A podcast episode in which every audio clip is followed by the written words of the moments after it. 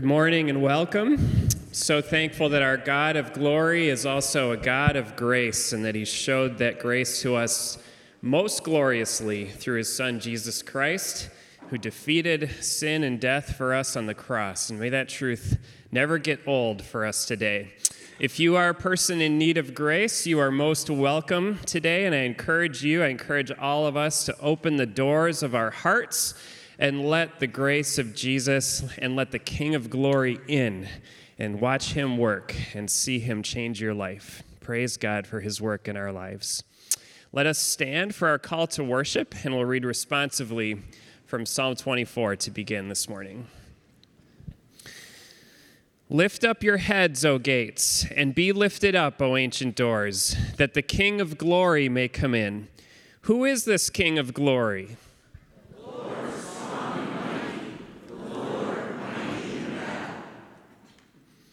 Lift up your heads, O gates, and lift them up, O ancient doors, that the King of glory may come in. Who is this King of glory?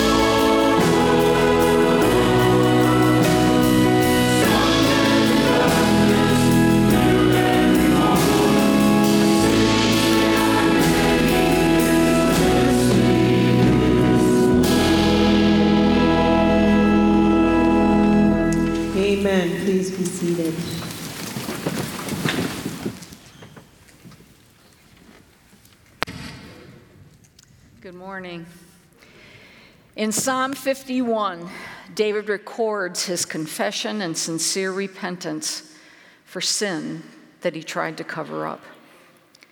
He also makes a promise to the Lord, a promise to teach others, other sinners, the way back to God. Today, I am reading Psalm 32, entitled a Maschil, which means instruction. Some scholars believe that Psalm 32 is the fulfillment of David's promise in Psalm 51 to teach us the blessedness of forgiveness. Psalm 32. Blessed is the one whose transgressions are forgiven, whose sins are covered.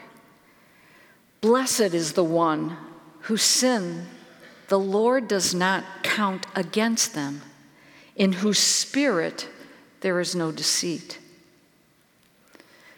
Lord, when I kept silent, my bones wasted away through my groaning all day long. For day and night your hand was heavy on me, my strength was sapped as the heat of summer. Then I acknowledged my sin to you and did not cover up the iniquity. I said, I will confess my transgressions to the Lord, and you, you forgave the guilt of my sin. Therefore, Lord, let all the faithful pray to you while you may be found. Surely the rising of the mighty waters will not reach them. You are my hiding place.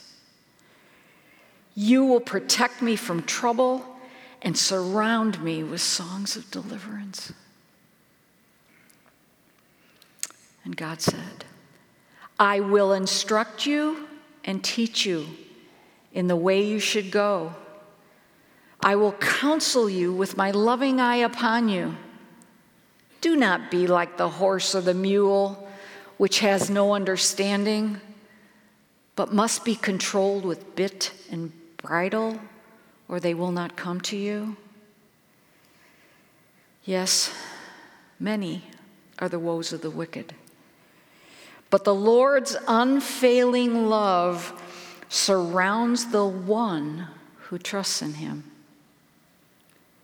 So rejoice. Rejoice in the Lord. Rejoice in the Lord and be glad, you upright. Sing, all you who are upright in heart.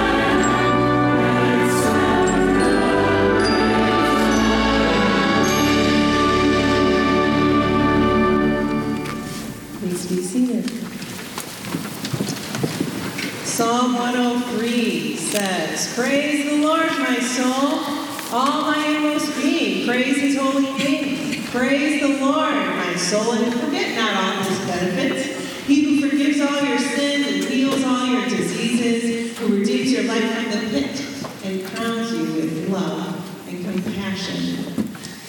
I love that song, and I know that sometimes I struggle. I, we're going to talk about healing today, and it says right there in the scripture, He heals all your diseases. And we see sometimes He heals them in this life, and sometimes He waits for eternity. And so today we are celebrating that He can heal and asking Him to heal, but also celebrating our eternity is secure in Jesus Christ. Amen. And so that's where we hold our rock. And the song that the choir is about to sing, we have a medley of older songs that you're going to enjoy. You can feel free to sing along, but that's what we're celebrating today is our rock. Our eternity is secure in Jesus.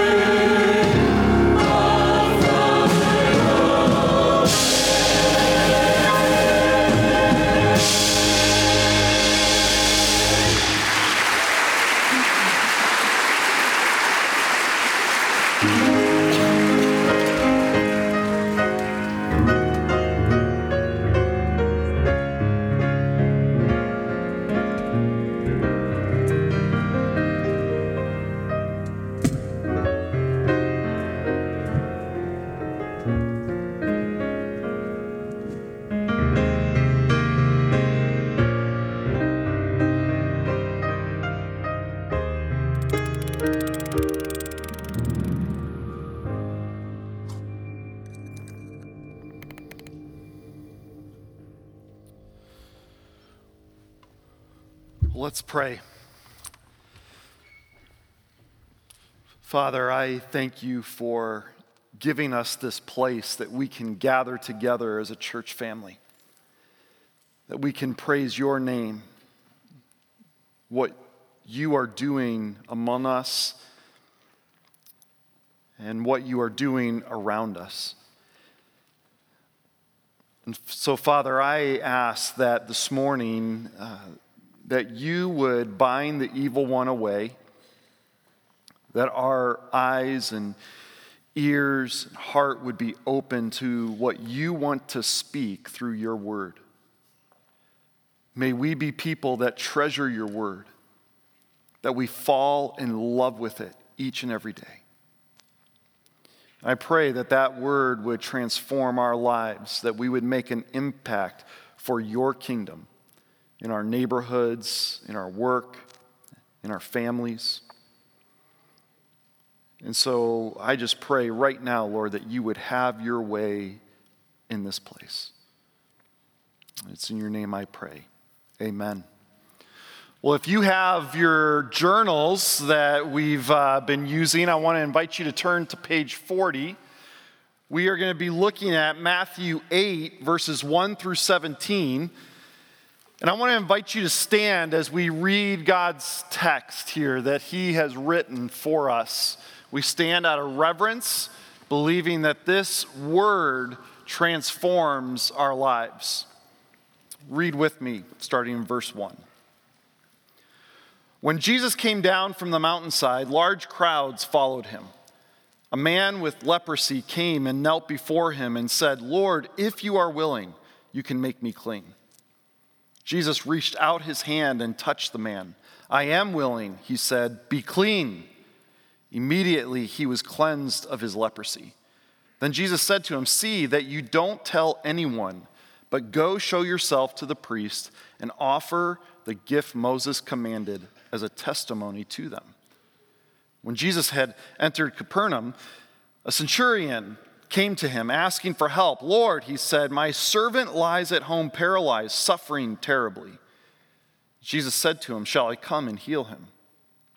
The centurion replied, Lord, I do not deserve to have you come under my roof, but just say the word, and my servant will be healed.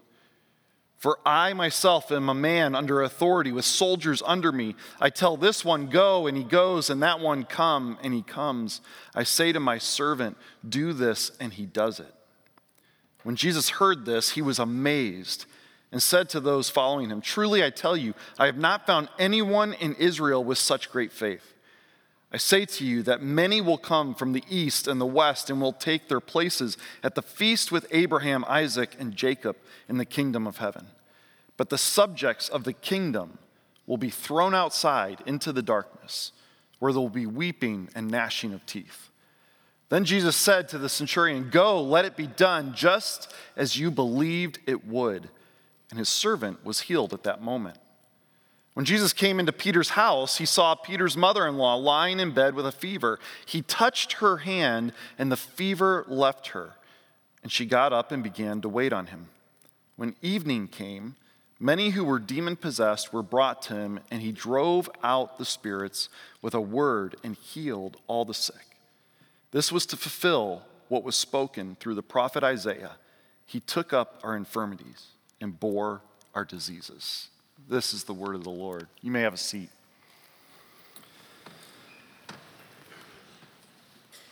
Well, good morning, church. It's good to see all of you that uh, made it through all the rain. The faithful are here. Want to welcome those of you that are joining us online. And I hope that you are having a great week. You're ready to start a new one and dig into this text. My name's Phil Shields. I'm one of the teaching pastors here.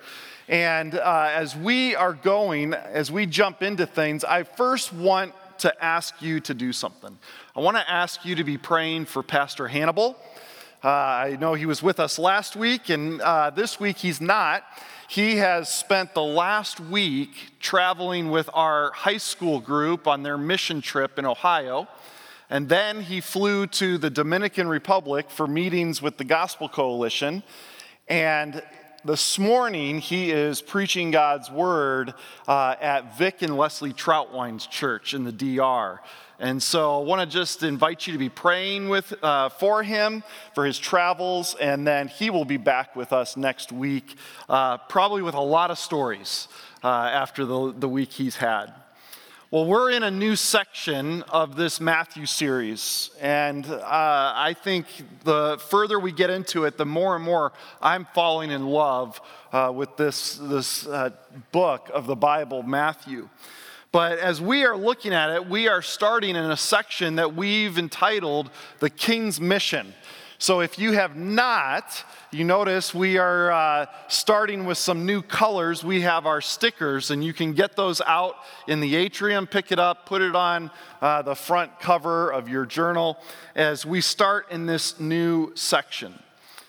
When you uh, have a mission, you end up, you end up having this thing where you want to have a heart that is very passionate for what that mission is.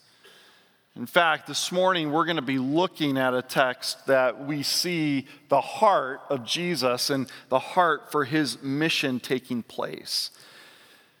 He was pursuing this mission, and what we notice is he. Uh, he comes down off the mountainside. So last week we ended on the mountainside, uh, that section of the Sermon on the Mount. Now he's coming down off the mountainside, and what he's going to do is he's going to start putting meat on the bones. Everything he said, he's now going to live out in action. He's going to reveal to his disciples what they need to be doing, what they need to be believing, where they need to be placing their faith. In Matthew 8, as we read that text, I believe that we're going to see something important for our lives. Because I believe that for many of us, we enter here this morning and we're in a rough season. There's some of us that we haven't told anybody what's going on, but we're going through pain. Now, you might be entering here and life is great, but at some point, pain is going to enter. And I believe that when we read this text, what we end up seeing is a principle that we need to believe and to cling to. And it's simply this the pain that you live with is the place Jesus willingly wants to touch. The pain that you live with is the place that Jesus willingly wants to touch. See, we're going to see this play out, and we're going to see the heart of our Savior. And so, we, what we're going to see is uh, we're going to look at three areas that Jesus has a heart for the outcast, Jesus has a, a heart for the outsider, and that Jesus has a heart for the overlooked. So let's look and let's start with the outcast. We're going to look at the first four verses. When we see this, we see that Jesus comes down off the mountainside and that there's these large crowds that are following him. They're walking behind him, they're going to where he is. And notice what is said in verse 2 A man with leprosy came and knelt before him and said, Lord, if you are willing, you can make me clean. Now, when we see this, there's something that strikes me. That when you have a mission and you want to bring other people along on that mission, you are going to gather people with a lot of gifts to basically pursue that and fulfill that.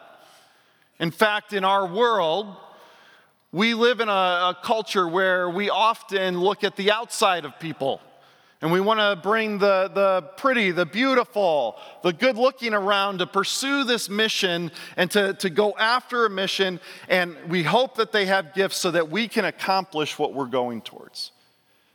But we have limited perspective, we have faulty eyes. But then we see what Jesus does. And notice who is coming to him. It's not who we would have chosen to be the people that are coming to, to see what this mission is about and to see who are going to be the vocal pieces of this mission, but it ends up that there is a leper that comes to him. The first person is a leper, someone that is filthy, this social outcast is the first to approach Jesus boldly and humbly and desire and have a, a, a, need. And he brings this to Jesus. Now, notice what takes place. Uh, the leper, he takes some bold steps. And if you're reading this and you don't understand some of the background, this leper comes and basically he ends up breaking the rules he ends up making himself, he comes through the crowd, and he shouldn't have been by the crowd, and he makes his way through, and what does he do? He immediately kneels. He, he gets down and he, he kneels before the Savior. And he ends up uh, doing this, and it's something that should have never happened. If you look at Leviticus 13 46, I want you to see what, uh, what the scriptures say there. I think we're going to have it on the screen. Here it is. As long as they have the disease, they remain unclean. They must live alone and they must live outside the camp. See, this man was an outcast. He was somebody that got this disease of leprosy and he was sent away and he comes through the crowd and he comes before the Savior. Now, if the, this leper was following the guidelines, a leper would often have this disease on his skin, and he would walk around, his clothes would be torn. He would have uh, the bottom half of his face covered. So, a mask put around him. And everywhere he walked, when there were people, he would have to yell, unclean, unclean. Every single place he went. Now, thankfully, we didn't do that through COVID. but I think of that, the time period when it was at its height, and I think of what it would be like for this man if we had to do that similar thing. See, he was a social outcast. He was alone. He lost relationship, lost community. And he comes, and, and what we end up finding is that through scripture, leprosy was often considered incurable. But this guy, this outcast, believes that Jesus has the power to heal him. So notice what happens this request. It's humble, and he, he believes that Jesus has this ability. And notice that he doesn't really ask. He doesn't make a request necessarily. He ends up, he basically makes a statement. Read it Lord, if you are willing, you can make me clean. He doesn't say, Would you please do this? He makes this statement if you're willing. So, what we have to understand is that this outcast has nothing to show that he is worthy of this. He has nothing to bring. But then what we find is incredible beauty. Look at verse 3. Jesus reached out his hand and touched the man. Now, this isn't the healing. Notice the, the healing isn't at this point, but Jesus ends up reaching out and touching him. And why would our Savior do something like this? Because if you touch him, there's a chance that that, that disease is going to get on you, and, and then you would be an outcast. And, and why would he do this? See, Jesus what we found in the Sermon on the Mount is that Jesus had authority in word. And so all Jesus would have to do is say the word, and the man would be clean. And yet Jesus takes this step of reaching out and touching the unclean. And so everybody around this crowd that's following is probably thinking, and in that moment, now Jesus is unclean. But here's what I want you to do I want you to jump to the last verse we read. Look at verse 17. This was to fulfill what was spoken through the prophet Isaiah. He took up our infirmities and bore our diseases. So Jesus ends up touching this guy because he is now living out the prophecy that said this is exactly what he would do. And so, through his heart, this heart that he has, he ends up bringing this physical touch of love to him. Now, get this he is bringing a touch to a man that probably hasn't felt a physical touch for a long, long time. And he touches him. And then he says the words, I am willing, be clean. And it's in that moment, in the words that he says, that the leper was immediately healed. Now, this is uh, uh, one of those times where I wonder what it was like. Like, did he have scales that basically fell off of him? Or was he like in the movies where like there's like this pixie dust that spins around him and all of a sudden his skin is radically transformed? We don't know. It doesn't say what happened. It just says that immediately this miracle takes place. And then Jesus uh, ends up saying something really strange. He says, Don't tell anyone. Now, I don't understand that. You have a crowd following you. Don't tell anyone, but look at what happens. He ends up saying, Go show yourself to the priest and follow what the Old Testament law says. Now, here's why Jesus is going to live by the Old Testament law, and he's going to ask his people to live by the Old Testament law because he hasn't gone to the cross yet. He hasn't fulfilled the law yet. So he's actually telling this guy to do something that he should do, but the reason he's telling him to do it is because the first one, that the first person is not like some famous person that's going to be a testimony to who Christ is. The first one is a leper that's going to testify to the priest. The priest that should recognize that Jesus is the Messiah. And so he goes and he ends up uh, going to the priest there. Now, when we look at this, it makes me ask these questions How long was this man a leper? How long has it been since a, a family member touched him, or since he has held a hand, or since he's given a high five? How long has it been since he was uh, around other people uh, where he could just sit in community? How long has he been yelling, unclean, unclean? How long has his life been a life of an outcast? And yet Jesus comes. And what we find is that Jesus ends up bringing uh, not only physical restoration, but he ends up bringing social restoration.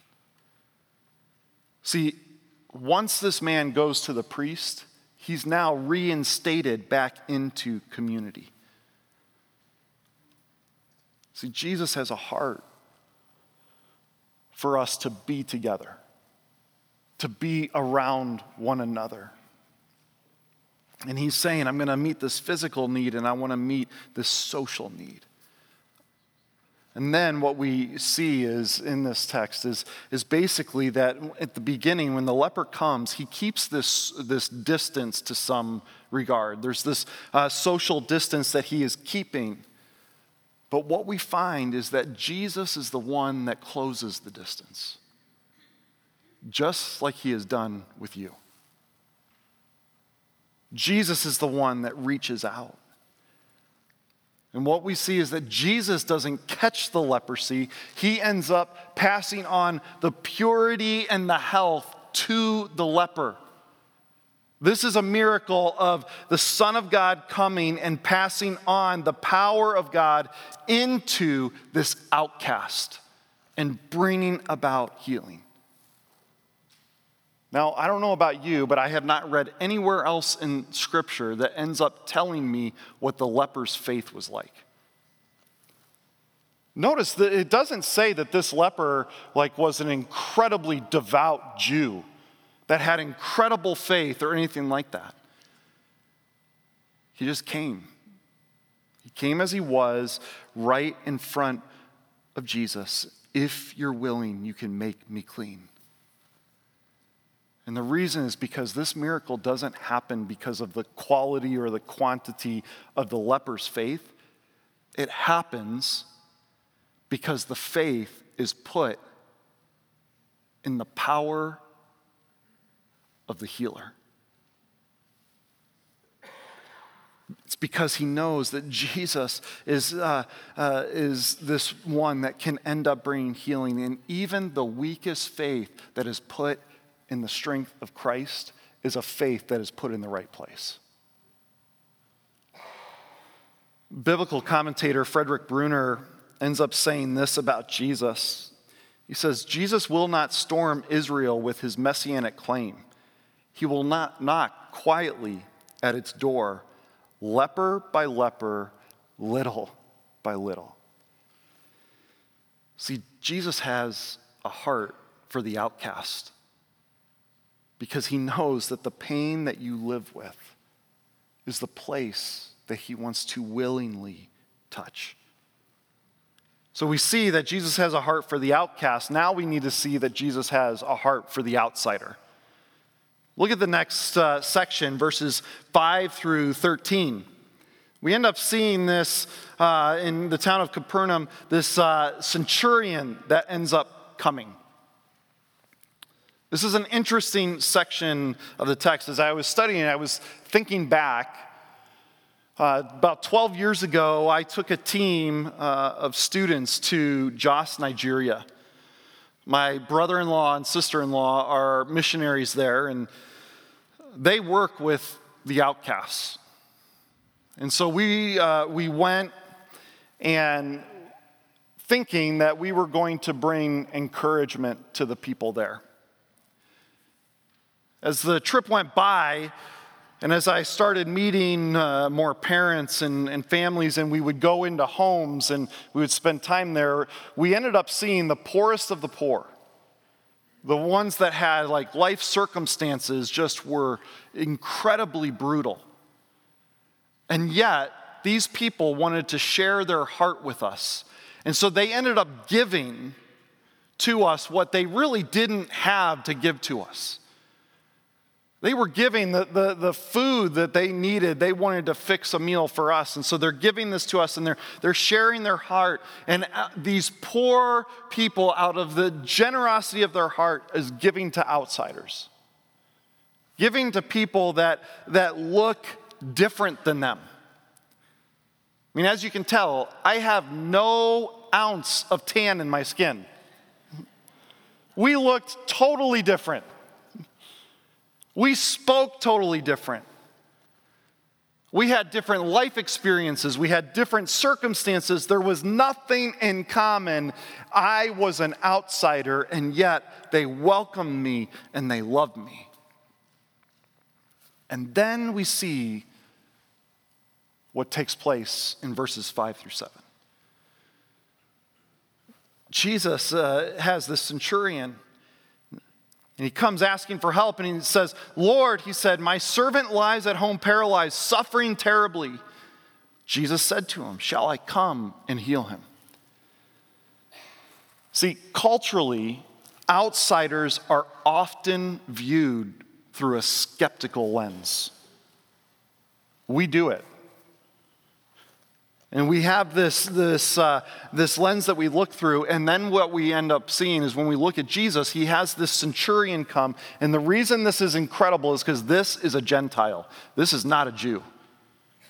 So, for uh, this man to come, he comes, and with this crowd following, there had to be extreme ethnic tension that was taking place in this scene. Now, a Gentile is coming to this Jew, and the Jews shouldn't give time to Gentiles. They're at odds. So that you know, this centurion was probably a really strong man. He was part of the Roman army and he was in control or he led anywhere from 60 to 80 soldiers. The soldiers that were under his command, the centurion's command, were often the, the core strength to the Roman Empire. And so this was a guy that, that he kind of went up the ranks, and the further he went up in the ranks, the more money he would get.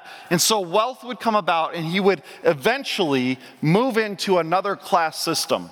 He would move into the upper class system, which meant that he had slaves. And so this centurion comes and, and what we end up reading in Luke 7, which is uh, the same story, in Luke 7, it says that the Jewish elders actually spoke for this guy and said, This is a man that loves the nation of Israel. In fact, he helped us build our synagogue.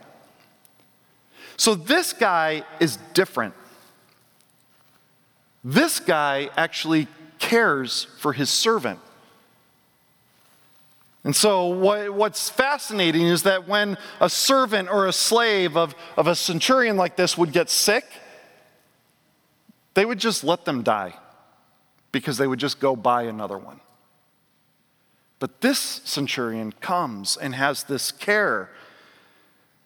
And he, he's wanting him to come in, or to heal. And Jesus says, Shall I come and heal him? And what is fascinating is Jesus is breaking another barrier.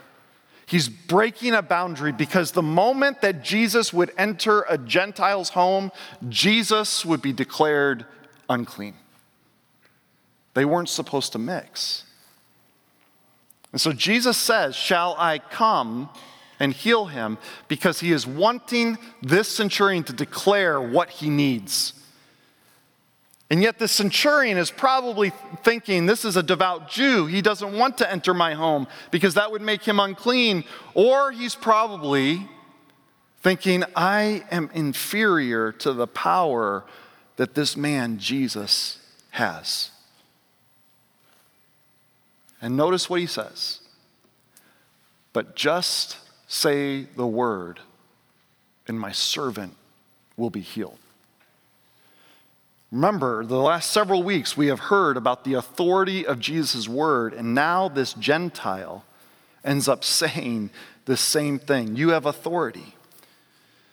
He compares the authority to the authority that he has, but what he ends up doing is he's making a statement of Jesus. He believes that Jesus has authority in word and in presence, in sickness and in brokenness. And he's basically saying, You have the power and authority to be omnipotent, omnipotent and omnipresent. And because you have the power that can be anywhere and everywhere, just say the word. This outsider was despised by many of the Jews. He was an outsider. And he sees in this Jew something different. Now, this type of healing, what this Gentile is saying, was unheard of in ancient Judaism. I mean, you had to be present to heal. And he's saying something radically different. And Jesus is absolutely struck. He's in awe of this Gentile's faith. And he ends up saying, this is, this is different faith than I've seen in all of Israel. And Jesus ends up using the faith of this outsider to declare something that has been a part of Scripture for all time. He ends up going back to the Old Testament and to Abraham. And, and if you remember, God comes to Abraham and he says, I'm going to bless you. I'm going to make you a great nation. And I'm going to make sure that all nations are blessed through you. Meaning that he's now saying that this Gentile, the faith that this Gentile has, is actually this opening for the Jews to open their eyes, that Gentiles and Jews would sit at the table, the feast table in the kingdom of heaven. Now, for you and for me, uh, I just got to tell you, I'm not a Jew. This, this scene here says, Phil, you're included in that. This is a joyous, joyous celebration of what Jesus is saying. And what he's saying is entrance is not based on your ethnicity, it's based on who you place your faith in. So just because you're a Jew does not mean that you get into the kingdom of heaven. And so he ends up making a, a radical claim that there's going to be Jews, non believers, that end up not entering the kingdom of heaven but that this Gentile, this type of faith, will. And then the text says, and this is what's uh, amazing, it's like it's just kind of, Matthew just kind of puts it in there, right at the end of this scene. And his servant was healed at that moment. It's just kind of like a byproduct.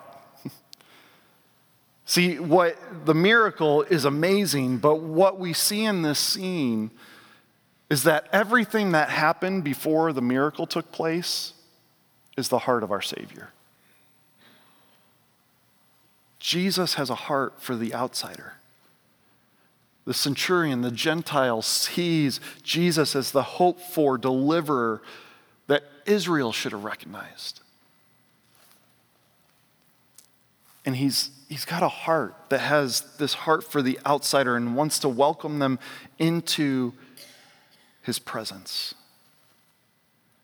And I want to remind you that you are an outsider. And Jesus' heart is for you to be welcomed into his presence. So we see the outcast, the outsider, but we also then see in this text that Jesus has a heart for the overlooked. We see this in verses 14 and 15, and uh, we find that Jesus enters the home of Peter, one of his disciples. And what's amazing is that this scene, uh, this miracle that takes place, only uses two verses in our text. Look at what it says. When Jesus came into Peter's house, he saw Peter's mother in law lying in bed with a fever. He touched her hand, and the fever left her, and she got up and began to wait on him. Now, uh, for some reason, Matthew includes this miracle here. For some reason, he puts two verses into this text. But what's funny is that when we get to this portion of chapter 8, again, we don't see a request being made. The leper didn't really ask a question, Centurion didn't ask a question. And there's no question that's being asked here.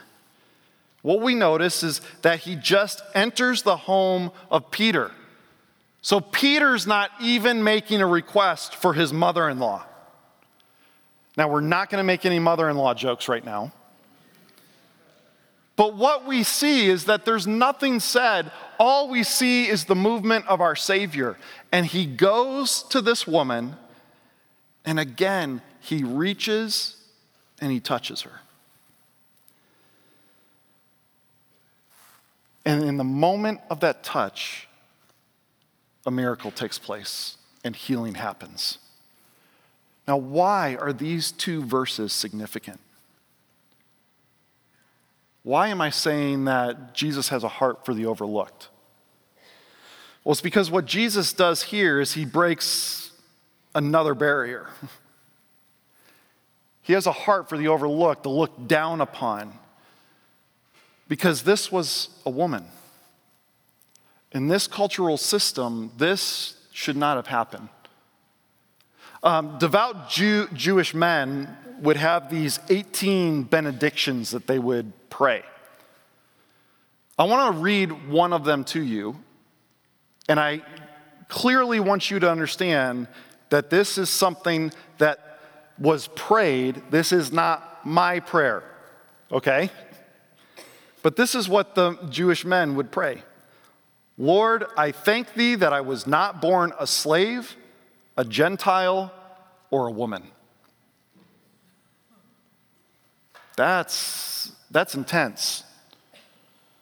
And so women were overlooked and they were seen as a possession. They weren't seen valuable. And Jesus enters this home and he reaches out and he touches her.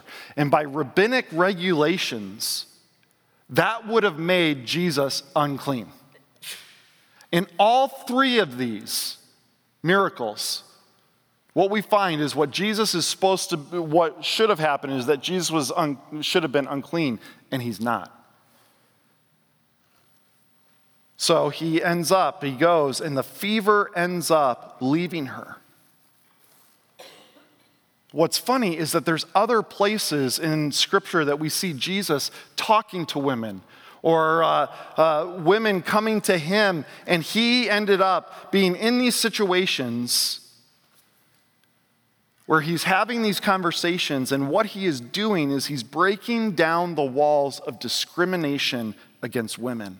He's saying, This is one of my daughters, this is one of my sisters, this is who my heart is for. He's saying that the overlooked are welcomed into his kingdom. Now, what's amazing is her response. Notice that we don't know her name. She ends up getting up, and it says, the text says that she started to wait on him or serve him. And what's interesting is that the, the Greek verb that is used there is diakonio. And that verb was regularly used in referring to people that were in Christian service. And so Matthew uses this verb there, and he's making a point. He's adding um, in this text when, when he ends up saying, began to wait on him. Now, Mark and Luke ends up saying that she ended up waiting on them. But Matthew is trying to make a point here. He's saying that she was healed and that this healing was part of her discipleship process. That she instantly got up, and because she recognized the healing and the eyes that she was looking into was her Savior, that from that day on, she served him as one of his disciples, like you and me. She wasn't one of the 12, but she's saying, I'm following Jesus. I just met the one that brings healing to me. And so, what we find here in this scene is that the overlooked was living to look like her healer. She wanted to live for him. So, why does Matthew put these three miracles here? Why is he writing this? Well, it's because Matthew is showing us that Jesus has come. And like in Psalm 147, it ends up saying that, that he is going to bring the exiles and the outcasts into the true kingdom of heaven where Jesus is Savior, the Savior King, and that that Savior King has a heart for all because the pain you live with is the place Jesus willingly wants to touch. So, what do these miracles have to do with us? Well, I want you to look at verses 16 and 17. When evening came, many who were demon possessed were brought to him, and he drove out the spirits with a word and healed all the sick. This was to fulfill what was spoken through the prophet Isaiah. He took up our infirmities and bore our diseases. Notice, it wasn't the popular that were coming to Jesus. It wasn't the famous that were coming to him. Verse 16 says that the demon possessed and the sick were brought to him. See, the king's mission comes with a Savior's heart to transform the faith of the ones that, that knelt before him, that were in need. What Matthew is telling us is that you and I are his mission. And instead of ignoring our needs, he has a heart for our sin and our brokenness to turn outsiders, to turn outcasts, to turn the overlooked into disciples that follow him. So I want to give you just a couple action items that I believe come out of this text. The first one is this if you're in need, maybe it's a broken relationship, maybe it's a the sickness or disease that you're battling right now, whatever it is, I want to encourage you to humbly run to Jesus and to ask, to make your request. Jesus is a healer. And like Katie said earlier, he is either going to heal now or he's going to heal in eternity, but wherever it is, he is bringing healing. And so if that's you, I want you to be persevering in that ask. The second thing is this trust that the will of Jesus is best in all circumstances. In order for you to do that, you're going to need people around you. I believe that it's those people who brought their, their loved ones, their friends, their family, the demon possessed and the sick, were the ones that were saying, His will is better than, than your will. His will is perfect in all circumstances. And so let's trust in that. And third, is that if you know of people that are in need, people that are sick, that are, are going through a hard time, you need to be people that bring those that need healing and the saving power of Jesus, you need to bring them to Jesus in prayer. You need to be praying for them constantly. You need to not only just be talking, but be praying and going before our Savior and saying, Lord, would you please do this? See, disciples are those that become like the one that they follow. And the one that we follow has a heart for the outcast, the outsider, and the overlooked. So I want to remind you the pain you live with is the place that Jesus willingly wants to touch. Let's pray.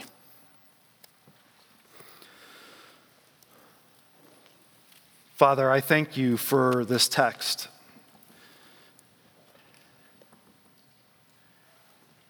And what I'm blown away with is that not only are the miracles absolutely incredible, but it's that your heart comes through. That your heart is for us. And so, Lord, I pray that we would be disciples that rely on you, that trust you, that boldly and humbly come and make our requests, that we seek you in all the seasons of our life.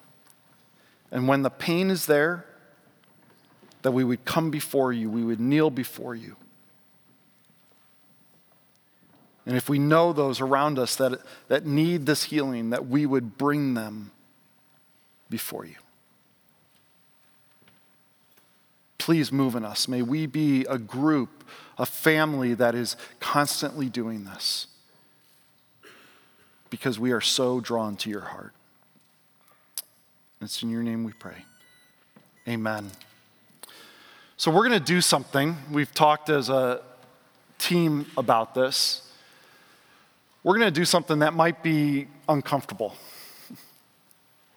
But I believe that we have people that enter here every week that at some point of their life they need healing.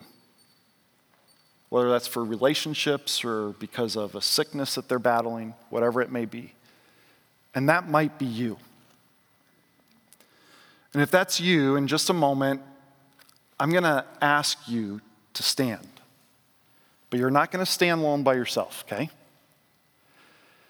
And if you see someone that is standing, I want you to go up to that person, find out what they're battling, and you're going to pray over them.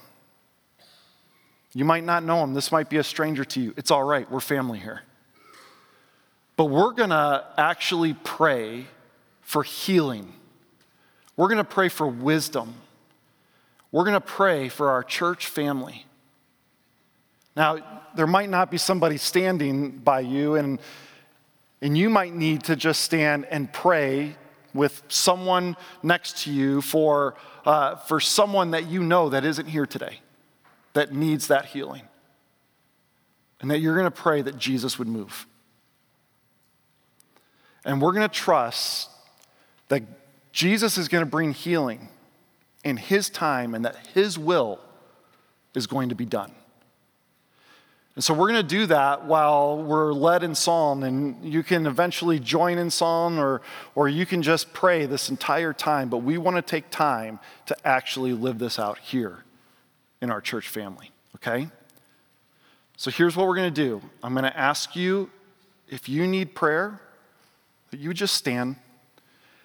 And then, real quickly, so they're not alone, I'm going to ask people to gather around. Okay? All right.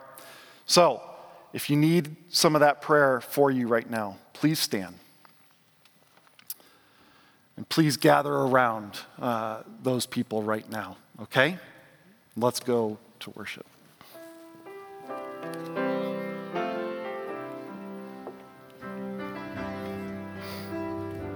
Feel free to keep gathering around each other. It's different, but it's good. We want to be a family. We're not just a big church, we're a family of people who love the Lord, love each other. And it's okay to be uh, with people you don't know and praying for their situation. Ask them what they need for, prayer for.